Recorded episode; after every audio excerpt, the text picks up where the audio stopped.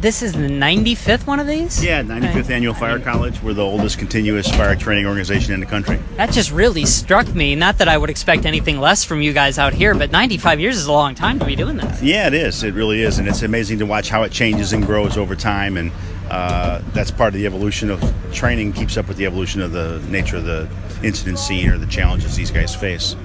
I was just talking, uh, and Tony brought this up on his own about for the volunteer guys. I mean, this training is really valuable because for volunteer departments, they might not get as much as a full time department would.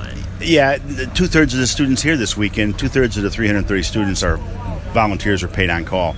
Um, 73% of the fire departments in the state are volunteers. People don't really really think about that. And this is one of the few opportunities they have to get high-end, high-intensity training um, at one-stop shop for four straight days. It's very important to the volunteers in the state. And, I, and I'm glad you mentioned you mentioned the uh, the actors are here. Our great friends from Chicago Fire. They come down here. Obviously, they come down here for the the enhancement and the experience and what the roles they play but really the reason they do it is to be able to give back to the fire service and, and enhance the experience of our students here. How, how did that relationship get fostered? Because I know David had been coming out for several years, right? Yeah, at least since probably 13 or 14. Um, Chicago Fire. Really? The Chicago Fire, you know, fire department. We have a relationship with Chicago Fire Department. They do a lot. We support a lot of their training, and that relationship between Chicago Fire Department and the TV show connected us together. Okay and it's an opportunity for them, like I said, for actors to really enhance their experience, and also, but and, and I know Dave does it for this reason, and I know the others do too, to give back, to be able to honor these people that they serve. Right. Um, so. If you can maybe highlight an example or two of something going on out here that's maybe unique or maybe something people wouldn't expect to happen out here.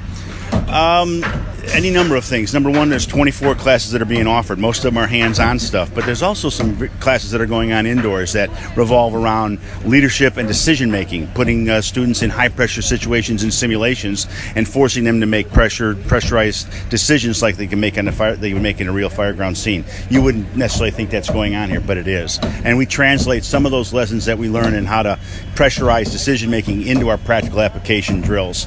Um, you know, I don't know if you've been back to the back of the compound Vehicle machinery technician and operations courses back there. You know, two thirds, three quarters of the responses that firefighters go to involve auto accidents. So yeah, it's really cool and neat to watch people do stuff in burning buildings, but there's people back there cutting up cars and learning how to extract people from, you know, crushed up cars and whatnot. And that's very important training. You should go back and take a look at it. Yeah, I might do that. Anything else going on in IFSI that you would want to highlight? Uh, in two weeks, we have another weekend just like this, a Thursday to Friday, 20 to 23 uh, uh, June, is Explorers Weekend, where we bring in 14 to 20 year old students that are in Explorers uh, programs around the state, and they come here and they do hands on, real world training to help and enhance their uh, opportunity to experience the fire service, but also maybe someday encourage them to continue to serve their communities as firefighters. Awesome.